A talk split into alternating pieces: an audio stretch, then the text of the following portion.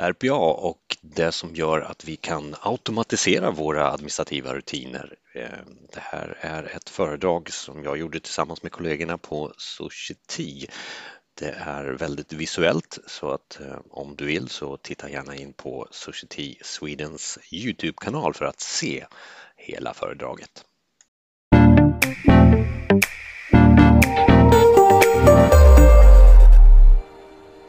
Välkommen till Society. Jag är Jonas Jani. Vi ska prata om RPA, Robotic Process Automation. Och det är till för dig som eh, vill ta de första stegen runt att effektivisera dina processer med hjälp utav automatisering. Vi kommer att eh, ta och prata om de vanligaste frågorna man får och vi tar dig till de olika stegen som du bör ta hänsyn till för att kunna robotisera.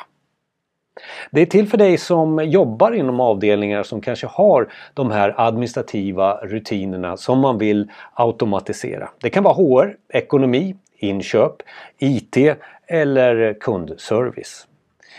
Vi kommer titta lite på de olika processerna som vi brukar stöta på eh, som man då tar till de här tekniska verktygen som vi också ska prata lite om. Vi ska ge dig en RPA Roadmap eller en checklista om du så vill.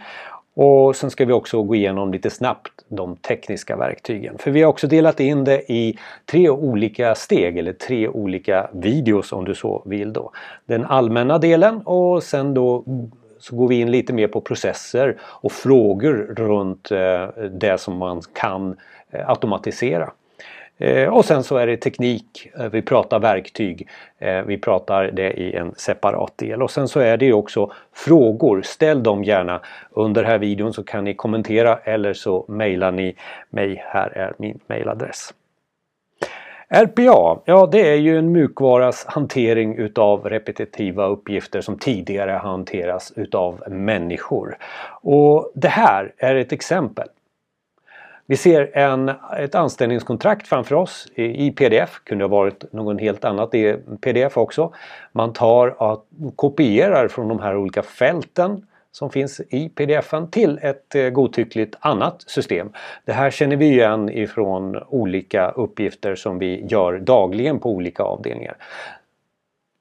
Det här är väl i den enklaste formen eh, ett exempel på vad RPA kan göra. Kopiera och klistra från flera olika system. Och ju, det, ju mer processen handlar om eh, hur komplicerad den är, ju mer system det är, desto mer kan man få en fördel utav RPA. Och I denna video går vi igenom tre olika steg. Vi pratar om vilka processer som ofta kan automatiseras inom olika avdelningar. Och sen pratar vi också om fördelarna med RPA och sen hur gör du för att implementera RPA? När vi tittar på olika avdelningar och vi tittar på de eh, processer som finns under varje avdelning så kan man titta lite snabbt på den här överblicken. Det här är väl sådana processer som oftast går att automatisera. Det är sånt som vi brukar dyka in i och vi brukar effektivisera med hjälp utav mjukvara. Som man säkert förstår så handlar ju att automatisera om att tjäna tid och pengar. Men fördelarna med RPA är många andra också. Det handlar om att korta ner hanteringstider. Din robot är ju alltid vaken. Och det är ju noggrannhet den också kan genomföra. Den blir ju aldrig trött. Den är konsekvent, den gör inga genvägar. Den eh, hanterar och analyserar snabbt data från många källor. Och sen blir det då lägre kostnad förstås. Vi på Society har flera olika erfarenheter utav de olika verktygen som finns runt RPA. De vanligaste här ser ni till, till höger. Vi pratar Blue Prisma, vi pratar Automation Anywhere och UiPath. Och sen så kommer också en stark utmanare i form av Microsoft Power Automate. Någonting som eh, är starkt eftersom många av eh, de avdelningarna som vi pratar om som kan automatiseras använder sig av Office 365. I Office 365 och kompletterande med eh, Microsoft Power Automate så kan de här möjligheterna skapas upp också. Vi har en separat video om just tekniken och hur den fungerar. Lite mera hands-on, lite mera programmering. Och då går vi igenom eh, två av de här verktygen. En notering här att eh, Society har många RPA-utvecklare både nationellt och internationellt. Så att det går att eh, ta det från en liten del till att skala upp det till eh, väldigt mycket mer. För vi har flera tusentals RPA-utvecklare i världen. Och det här med tillvägagångssätt. Hur gör du för att eh, börja på din RPA-resa? Ja, det här är kanske inte en projektplan men det är ändå en, eh, ett, ett sätt, en checklista, en roadmap om du så vill på vad du behöver ha med. Att börja med kommunikation och se till att syftet om att ta bort det här skrämmande med robotisering. Det heter ju ändå eh, robotic.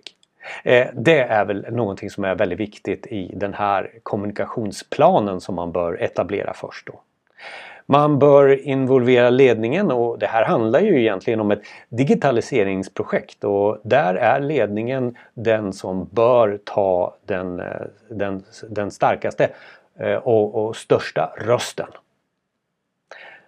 Det handlar också om att titta på att är det verkligen RPA vi ska göra? Ska vi verkligen robotisera? Eller kanske det är bara så att vi behöver titta lite på processen och ändra de processerna som kanske har legat där och väntat på processförbättring i flera, flera år.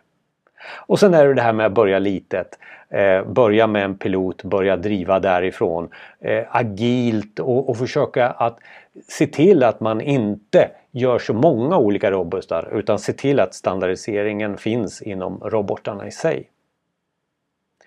Se till att det är datadrivet från början för då kan du ta bättre beslut längre fram. Du kan lägga olika typer utav machine learning algoritmer på det här och även till och med skapa AI då själva processen runt robotiseringen kanske ändras automatiskt utifrån när du ändrar din process. Och sen så också se till att ha lite roligt. Det här att namnge robotarna ett egennamn brukar vara någonting som vi kan rekommendera. Så se till att planera, se till att eh, starta en pilot och sen skala upp därifrån. Då.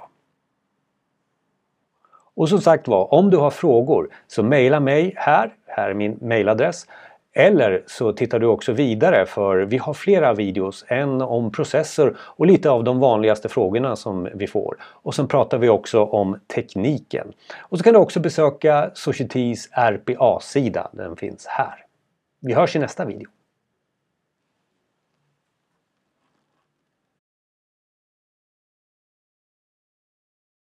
Välkommen till Society. Här pratar vi om RPA, Robotic Process Automation.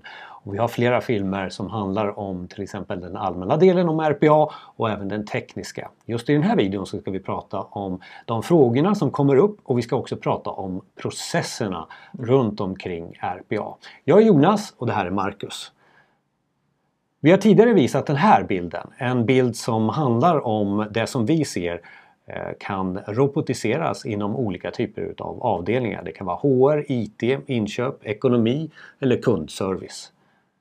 Och vi ska dyka djupare i eh, hur man tänker runt omkring processer och robotisering. Men först Marcus, det har kommit frågor gällande RPA. Eh, och många är så här generella, vi är en ekonomiavdelning, vart ska vi börja någonstans? Har man något svar på det sådär snabbt? Det är en vanlig fråga. Eh, vanligtvis så brukar jag titta först på, finns det någonting man kan göra åt boksluten? Eh, eller huvudboken, General Ledger eh, på engelska. När vi tittar på boksluten så eh, då är det extremt viktigt att rätt information tas från rätt plats. Om det inte görs det så får det starka följder. Det vill säga från rätt plats till sedan rätt ställe. Det här med noggrannhet ja. återigen. Eh, en annan fråga är som kanske landar kanske i slutändan i ekonomi. Hur många robotar bör man investera i eller köpa mm. in? Också vanlig fråga. Det, det handlar om schemaläggningen av uppgifterna. Eh, då brukar jag titta på är det som så att ni har flera uppgifter? Eh, måste de springa parallellt eller kan, de göra det på, kan, kan ni schemalägga dem på olika tider? Exempelvis en robot arbetar ju på natten. Kan ni lägga mycket eh, på nattetid. Så har ni uppgifter som faktiskt kan eh, hanteras efter varandra sekventiellt och ni känner ändå att okej, okay, den roboten klarar av att hantera det på tillräcklig tid. Då räcker det med en robot.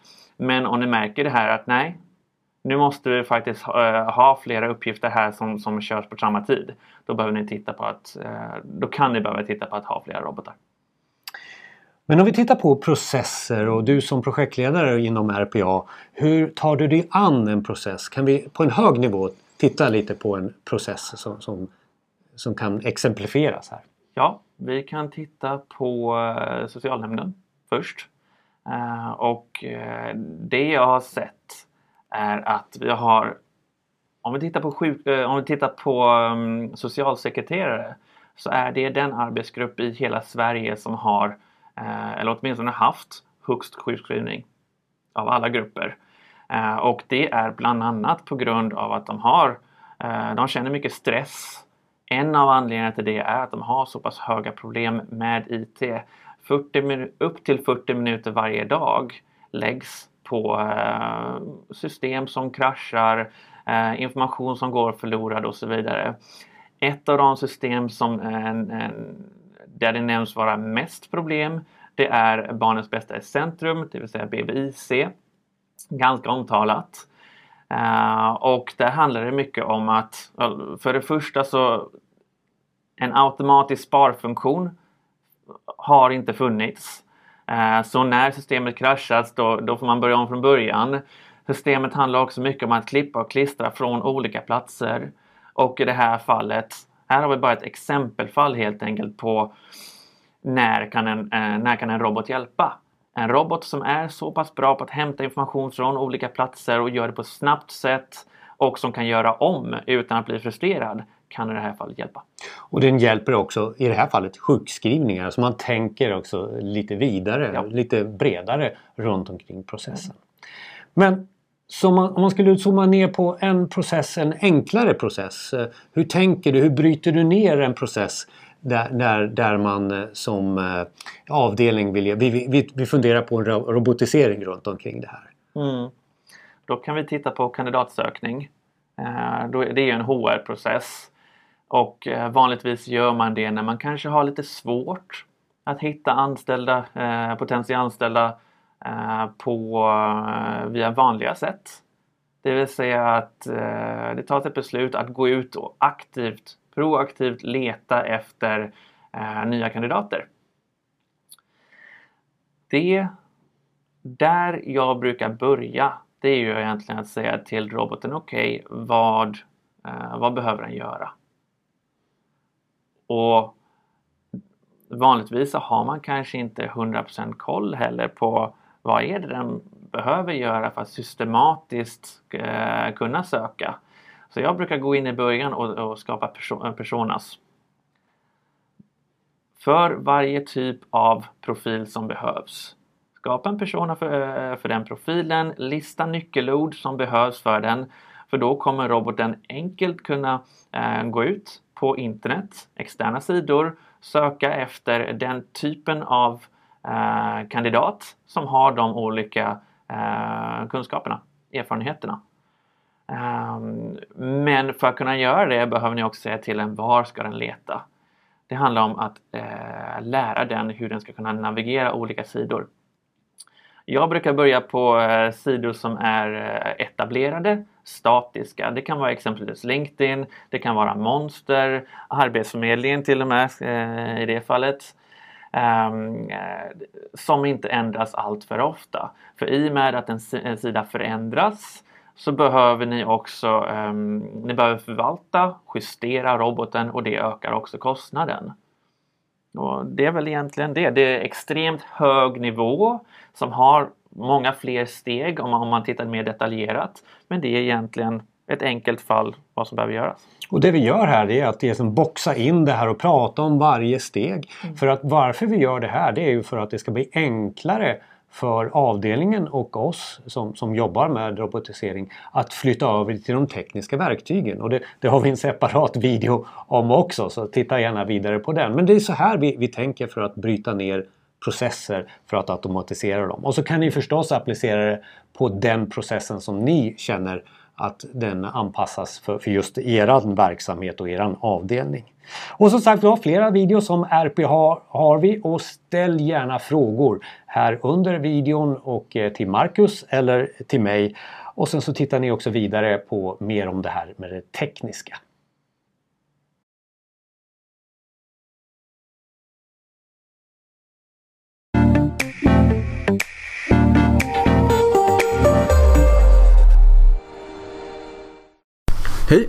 Jag heter Mats. Hej, jag heter Amanda. Vi arbetar med RPA på Society. Vi ska i den här filmen prata lite om de mer tekniska delarna med en RPA-robot. Ja. Vi ska nu titta på ett klipp när en människa arbetar med att fylla i information från ett pdf-dokument in i ett personalsystem. Ja, och som vi alla vet, där strax innan lunch eller strax innan hemgång är man inte jättefokuserad på arbetet. Det är lätt att eh, man skriver fel, att tankarna börjar vandra på det man behöver göra. Att man känner sig hungrig, lite distraherad.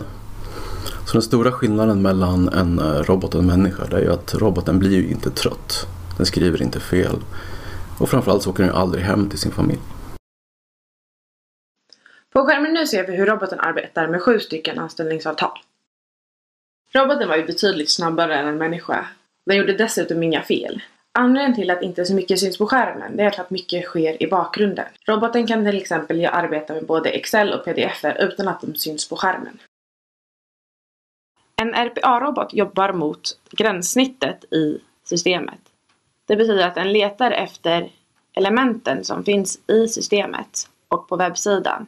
Men man måste visa roboten exakt vart de här elementen finns för att den ska kunna använda dem nu på skärmen ser vi hur vi visar roboten vart varje element finns.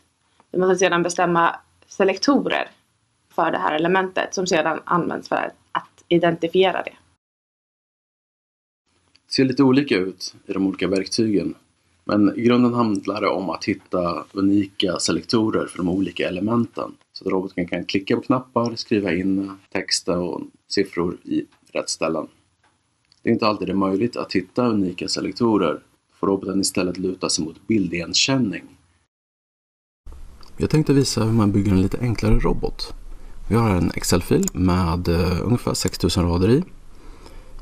I den ska roboten gå igenom dokumentnumren. För baserat på första siffran, om den är en tvåa så är det inte okej. Okay. Om det är en trea så har det gått okej okay och de ska skickas vidare för bearbetning. Som tur är så är de grupperade efter kund vilket gör att vi kan titta igenom den här kolumnen och leta efter tomrummen för att avgöra om kunden har blivit godkänd. Så vi börjar med att läsa in Excel-filen i roboten. Så vi talar om för roboten vilken fil den ska använda, vilken flik som ska användas. Vi kan säga att roboten ska börja läsa in på en cell och då läser den från den cellen resten av fliken. Vi sparar Spara de här raderna i en eh, tabell som roboten sedan kan jobba med. Vi eh, får lägga till en kolumn. Så vi har någonstans att spara resultatet. Vi vill ha en sträng. Jag vill att kolumnnamnet ska vara någonting som beskriver vad som faktiskt händer. Och vi måste tala om vilken intern datatabell den ska använda.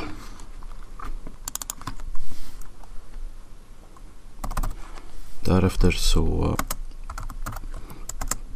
Därefter ska roboten gå igenom samtliga rader i tabellen. For each row. Talar om vilken tabell den ska använda.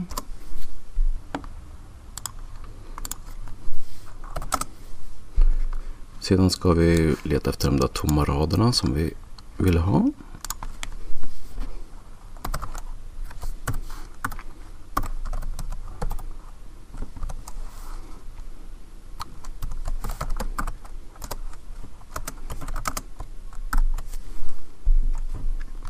Kolla om den är tom. Om den inte är tom, då vill vi spara värdet som ligger där i. Så att vi senare kan göra bedömningen om den ska skickas vidare för behandling eller om den ej är godkänd.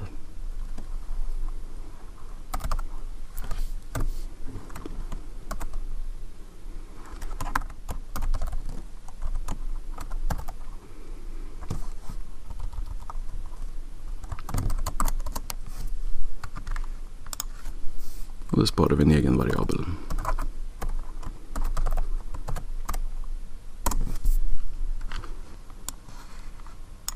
Det är den vi sedan kommer att läsa ut första siffran ur. För att veta om blocket innan var godkänt eller inte.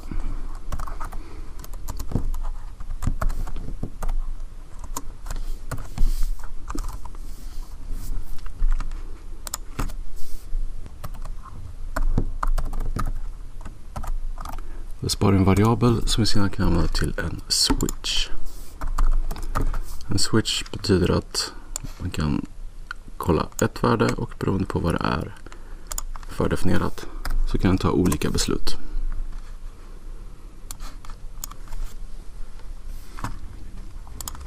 Som den tvåa. Som inte är okej. Okay.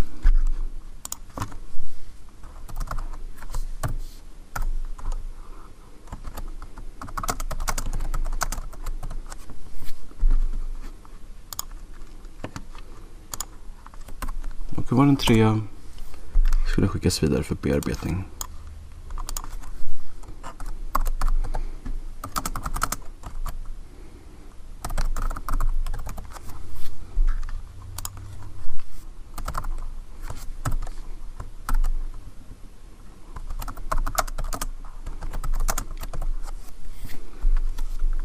Skulle vi istället för att spara värdena i Excel kunna starta ett annat flöde eller spara dem i en separat Excel-fil. Eller mata in dem i ett eh, datasystem om det behövs. När roboten har bearbetat hela datatabellen ska vi spara resultatet så att vi kan se att den verkligen har gjort det den skulle.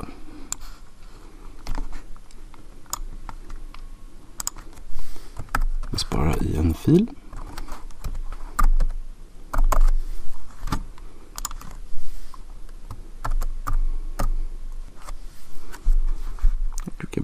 Replikerna. Och så testkör vi för att säkerställa att roboten verkligen fungerar som den ska.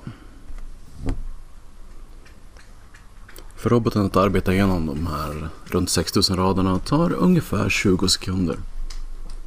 Och så kollar vi i output-filen för att se att det verkligen har blivit som vi tänkt oss.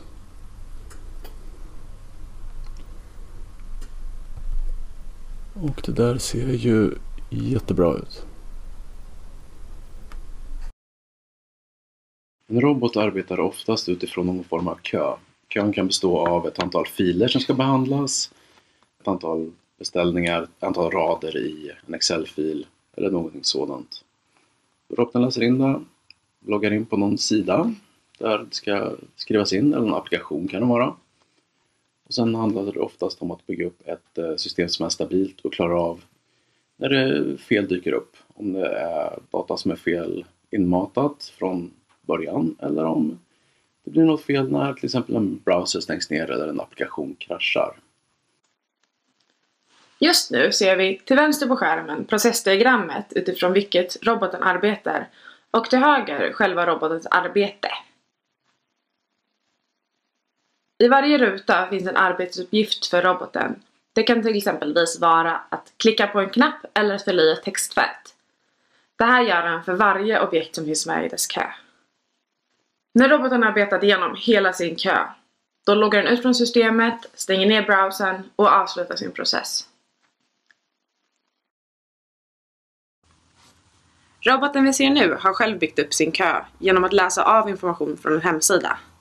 Den ska sedan navigera till en annan sida där den ska ladda ner filer. Den här roboten ska sen, när den har laddat ner filerna för ett helt år, sammanfoga dem till en stor Excel-fil. Excel-filen ska den sedan navigera på en annan sida och ladda upp. Den här processen gör den för varje kund i en kö. När roboten är klar med hela kön kommer du logga ut ur systemet, stänga ner webbläsaren och avsluta. Tack för att ni har kollat på den här videon och jag hoppas att er förståelse och intresse för RPA har ökat. Tack så mycket.